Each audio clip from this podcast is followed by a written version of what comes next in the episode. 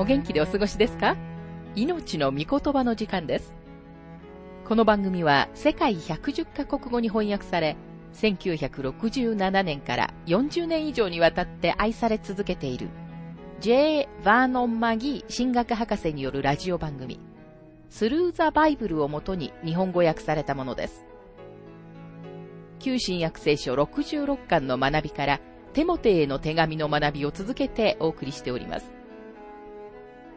今日の聖書の箇所は、第一テモテへの手紙、一章9節から19節です。お話は、ラジオ牧師、福田博之さんです。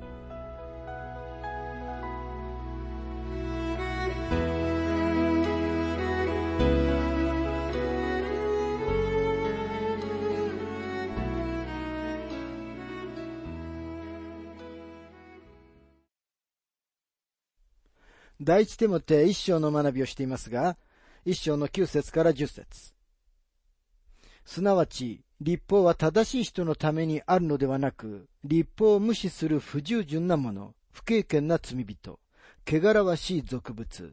父や母を殺す者、人を殺す者、不貧困な者、難色をする者、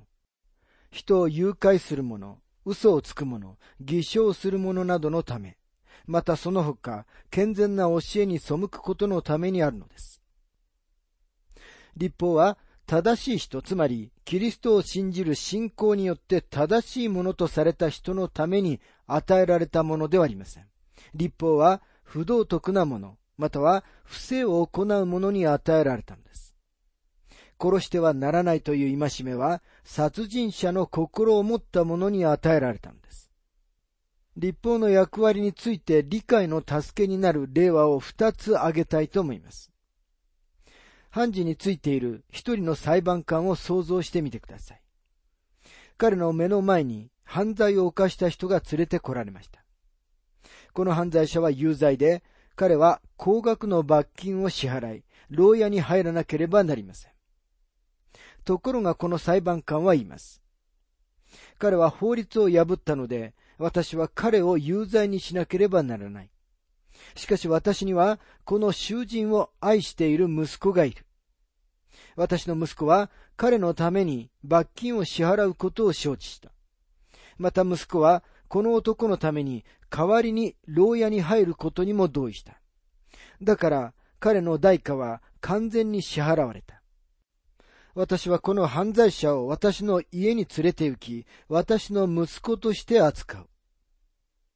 裁判官が犯罪者を自分の家に連れて行くとき、裁判官はもはや、出エジプト記20章の13節にあるように、殺してはならないとか、同じく20章の15節にあるように、盗んではならないというようなことは言いません。今この人物は彼の息子なのです。裁判官は彼に家族の中の他の人を愛することについて、食卓ではどのように振る舞うべきか、自分の妻を尊敬するように、そして家族の務めを果たしなさいと話すのです。ご覧のように、この人は以前自分がどうであったかとは全く違う基準に基づいて扱われるのです。神様が神様を信じる罪人に対してしてくださったことは、まさにこのようなことです。私たちは立法を超えているのです。法律は、あの向こうの方にいる法律を破った人のためにあるのです。法律は古い性質である肉をコントロールするために与えられています。もう一つの例話は、ハリー・アイアンサイド博士が何年も前に話してくれたものです。アリゾナ州フラッグスタッフのアメリカ・インディアンの集会で教えた後、アイアンサイド博士は、クリスチャンのアメリカ・インディアンの一人を、カリフォルニア州オークランドに連れて行きました。他のことに加えて、このインディアンの人は、戒めと恵みがごっちゃになってしまっている若い人たちのグループで話をしてくれるようにと頼まれました。この若者たちは、クリスチャン生活の中で、戒めがどのような位置を占めるかについて混乱していました。彼はグループに向かって話しました。私はフラッグスタッフから記者でここまで来ましたが、バーストで数時間途中下車をしました。私は駅の待合室の壁に標識がかかっているのに気づきました。そこには床に椿をしないことと書かれてありました。それがそこの決まりだったんです。ところが床を見下ろすと、誰一人決まりに何の注意も払っていないことが分かりました。でもオークランドに着いたとき、私は素敵なクリスチャンホームに滞在することが分かりました。リビングに座って周りを見回すと、可愛らしい写真が壁にかかっていましたが、床に椿をしないことという標識はどこにもありませんでした。私は手と膝をついてカーペットを触ってみましたが、お分かりの通り、誰一人床に椿をした人はありません。バーストではそれが決まりでしたが、私が滞在している家ではそのような決まりはなく、恵みだけがあったのです。法律のもとにあって、人はその法律を決して守ることがなく、その水準に達するず、ずっと続けてその法律を破っていました。しかし恵みのもとでは、人は神様の家族の中に連れてこられ、人を殺したり、嘘をついたりすることはありません。もし人を殺したり嘘をついたりするなら、その人は確かに神様との交わりから離れてしまっているのです。またここには、その他健全な教えに背くこととありますが、パウロは自分が何かを忘れてしまった時のためにこれを付け加えているのです。これで彼が書き落としたかもしれないすべての罪を含んでいます。第一手もて一章の十一節。祝福に満ちた神の栄光の福音によれば、こうなのであって、私はその福音を委ねられたんです。これもまた、パウロがこの若い牧師への手紙の中で使っている教会への書簡の中には見られないユニークな言い方の一つです。パウロは福音についてこれ以上ないほど素晴らしい表現を使っています。福音とは祝福に満ちた神の栄光の福音なのです。12節私は私を強くしてくださる私たちの主キリストイエスに感謝を捧げています。なんならキリストは私をこの務めに任命して私を忠実なものと認めてくださったからです。私は私たちの主キリストイエスに感謝を捧げていますと、パウロはキリストが主であることを強調しています。またここには、キリストは私をこの務めに任命して、私を忠実なものと認めてくださったからですと書かれています。務めという言葉は、英語では ministry と訳されていますが、 ministry という考えは、今の時代、大いに誤解されています。すべての信者は ministry をしているはずです。もし神様の子供であるなら、 ministry がないという人は誰一人いません。パウロはここで ministry のために使っている言葉は、執事に使われている言葉と同じです。そして一人一人の信者は、主イエス・キリストのしもべであり、また聖職者なのです。パウロは支配者たちさえも神様のしもべと呼んでいます。ローマ人への手紙13章の3節から4節にはこのように書かれています。支配者を恐ろしいと思うのは、良い行いをするときではなく、悪を行うときです。権威を恐れたくないと思うなら、善を行いなさい。そうすれば、支配者から褒められます。それは彼があなたに益を与えるための神のしもべだからです。しかしもしあなたが悪を行うなら、恐れなければなりません。彼は無意味に剣を帯びてはいないからです。彼は神のしもべであって、悪を行う人には怒りを持って報います。私たちは自分たちがあの人に投票したのだとか、人々が彼をあの職務につけたとか言いますが、神様は時々すべてを超えて誰がその職務に就くべきかを定められると思います。ですから支配者たちには神様のしもべとして機能することが求められているのです。パウロは神様が自分を宣教師として神様の奉仕に就かせてくださったことを感謝しています。一人一人の信者には、主のためにすべき奉仕、ミニストリーがあるのです。題してもて一章の十三節。私は以前は神を汚す者、迫害する者、暴力を振るう者でした。それでも信じていない時に知らないでしたことなので、憐れみを受けたのです。私は以前は神を汚す者、迫害する者、暴力を振るう者でしたとありますが、パウロはこの恐ろしい言葉を使って自分は神様を汚す者、冒涜する者であったと言っています。彼は主イエスを冒涜し、主を憎んでいました。おそらくパウロは主が十字架につけられた時そこにいて主イエスを嘲笑ったのではないでしょうか。パウロは自分は神様を汚す者、迫害する者、そして教会に危害を加えた者であると告白しています。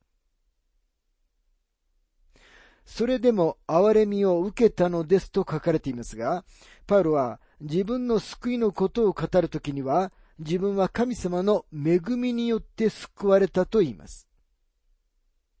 彼を ministry につけたのは神様の憐れみだったのです。私は今まで神様の御言葉を述べ伝えるこの ministry になぜ主が私を使ってきてくださったのか本当には分かっていません。ちょっと利口な銀行員だった若い頃、もしあなたが私に、お前はいつか ministry に入ると言ったとしたら、きっと私はバカバカしいと言ったことでしょう。私はそのように望んではいなかったし、 ministry に入るために私を推薦するようなものは何一つ持ち合わせてはいませんでした。でも神様がご自分の憐れみによって私を神様の奉仕、神様のミニストリーにつけてくださったのです。神様は憐れみに満ちておられます。私はその神様の憐れみをこの人生で随分多く使ってきましたと、マギー博士は述べています。信じていない時に知らないでしたことなので、というのがパウロの状態でした。そしてキリストのところに行く前は、私たちすべてがそのような状態だったのです。第一手もて一章の十四節私たちの主のこの恵みは、キリストイエスにある信仰と愛とともに、ますます満ち溢れるようになりました。パウロは神様の恵みによって救われました。その神様が、キリストイエスにある信仰と愛の場所に彼を携えてきてくださったのです。信仰と愛とは、信者の生活の中に示されるべきものです。15節キリストイエスは罪人を救うためにこの世に来られたという言葉は誠であり、そのまま受け入れるに値するものです。私はその罪人の頭です。これはとても重要な聖書の一節です。なぜなら、キリストイエスは罪人を救うためにこの世に来られたことを断言しているからです。主は確かに偉大な教師であられました。しかし主はこの世で最も偉大な教師になるために来られたのではありませんでした。主は道徳的な模範を定められましたが、でもそのために来られたのでもありませんでした。主イエスは罪人を救うためにこの世に来られたんです。証をするとき、自分がどれほど素晴らしいか、あるいはすべて自分が達成したことを人々に語ることがないように気をつけなければなりません。あなたは罪人であったこと、そしてキリストがあなたを救ってくださったことを語る。それが重要なことです。私はその罪人の頭ですとありますが、パウロが自分は罪人の頭であったというとき、誇張表現を使っているのではありません。思い切った習字法を使っているのでもないのです。彼はただ、真実を語っているのです。彼は確かに罪人の頭でした。彼は主イエスを冒涜し、主に向かって主の皆を罵った男だったのです。でも私は救われましたとパウロは言います。主イエスは罪人を救うために来られました。もしあなたが、キリストは私のことは救えないと思うな。なぜなら私は最悪の人間だから。などと言うなら、あなたは間違っています。パウロは罪人の頭ですが、その罪人の頭がもうすでに救われているのです。ですからもしあなたがそう望むなら、たとえあなたがどのような罪を犯していたとしても、あなたも救われることができるのです。ですから決断はあなたにかかっています。あなたがしなければならないことは、信仰によってキリストの方に向き直ることだけです。そうすればあとは主が引き受けてくださいます。主は誠実なお方です。パウロはキリストイエスは罪人を救うためにこの世に来られたという言葉は誠であると言っています。第一手もて一章の十六節しかしそのような私が憐れみを受けたのは、イエス・キリストが今後彼を信じて永遠の命を得ようとしている人々の見本にしようと、まず私に対してこの上ない寛容を示してくださったからです。そのような私が憐れみを受けたのはと書かれていますが、彼が牧師、宣教師になるためには憐れみが必要だったのです。またここには、イエス・キリストが今後彼を信じて永遠の命を得ようとしている人々の見本にしようと、まず私に対してこの上ない寛容を示してくださったからですとありますが、パウロは自分が福音の説教者であるだけでなく、同時に福音の見本であると言っているのです。17節どうか世々の王、すなわち滅びることなく、目に見えない唯一の神に、誉れと栄えとが、世々限りなくありますように。アーメン。パウロはここで、この素晴らしい賛美を口にしないでは、先に進むことはできませんでした。世々の王とは誰のことでしょうかそのお方は主イエス・キリストです。では、主イエスとは誰でしょうか？主イエスは唯一の神です。パウロは主イエスが神様であるとは教えなかったなどとは言わないでください。パウロは主が肉となって現れた神様であると考えていました。そしてここで彼はそのことをまっすぐに明かししているのです。18節私の子テモテよ。以前あなたについてなされた予言に従って、私はあなたにこの命令を委ねます。それはあなたがあの予言によって信仰と正しい良心を保ち、勇敢に戦い抜くためです。私の子テモテよ。私はあなたにこの命令を委ねますと書かれていますが、パウロのテモテへの手紙はとても実際的で、地域教会とテモテの教会での責任に関して書かれています。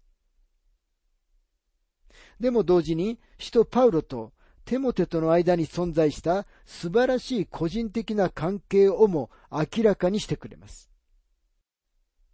そしてパウロが述べている命令とは、ミニストリーについている若者としてのテモテに対するパウロの個人的な命令です。そしてここには、私の子テモテよと書かれていますが、彼は霊的なパウロの息子でした。パウロが彼をキリストに導いたのです。また、以前あなたについてなされた予言に従ってとありますが、パウロは本当の霊的な識別力がありました。明らかに神様はこの若者を連れて行くように、そして彼に初代教会で手も手に与えられたこのような地位を持たせるようにとパウロに指示をされたのです。それはあなたがあの予言によって勇敢に戦い抜くためですと書かれています。心が本当にその中にないのならば、私たちは戦いをすべきではありません。クリスチャンとしてテモテには現実の敵がいました。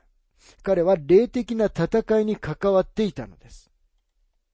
パウルは彼が勇敢に戦い抜き、他の人々のように信仰の破線に合うようなことがないように願いました。第一テモテ一章の19節ある人たちは正しい良心を捨てて信仰の破線に遭いました。クリスチャンとして生きることは一部の人たちが私たちに信じ込ませようとしているような単純なものではありません。信号が青の時に歩き、信号が赤になったら歩かないというようなことよりももっと複雑です。私たちは複雑な個性を持っています。パウロは私たちの人間としての矛盾と失敗の中に本当の危険があるのだと言っているのです。一部のクリスチャンは自分たちがまるで俗世間から隔絶されたシェルターの中で生活していると感じています。呼ば慣れして人々の生活やスモックのずっと上にいるというわけです。でも今日自分たちの街の歩道を歩き、粗暴な人類やこの世の問題と袖をすり合わせている私たちは、自分たちに矛盾や失敗があることに気づきます。私たちが直面しているのは、自分たちの信仰を失敗に適応させてしまう危険です。マギー博士はご自分の経験を次のように述べています。私の知り合いのある人が宣教地から帰ってきて普通の仕事に就きました。彼は主が私をこの仕事に導かれたと言いました。彼は宣教師になるために9年間訓練を受けました。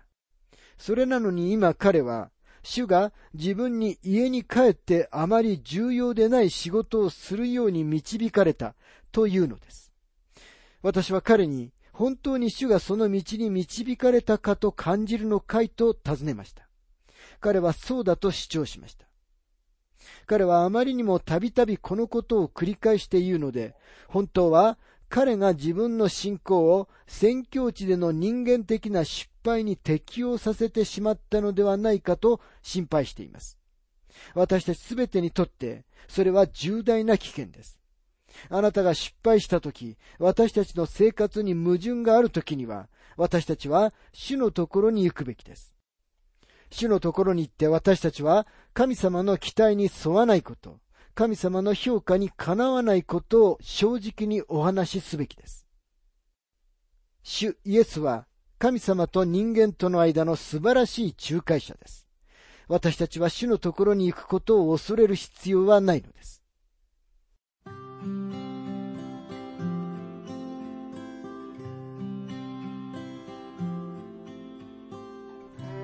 命の御言葉お楽しみいただけましたでしょうか？今回はパウロの個人的な証というテーマで第一テモテへの手紙1章9節から19節をお届けしました。お話はラジオ牧師福田博之さんでした。なお、番組ではあなたからのご意見、ご感想、また聖書に関するご質問をお待ちしております。お便りの宛先は、郵便番号592-8345大阪府堺市浜寺昭和町4-462浜寺聖書協会命の御言葉の係メールアドレスは全部小文字で ttb.hbc.gmail.com です。どうぞお気軽にお便りをお寄せください。それでは次回までごきげんよう。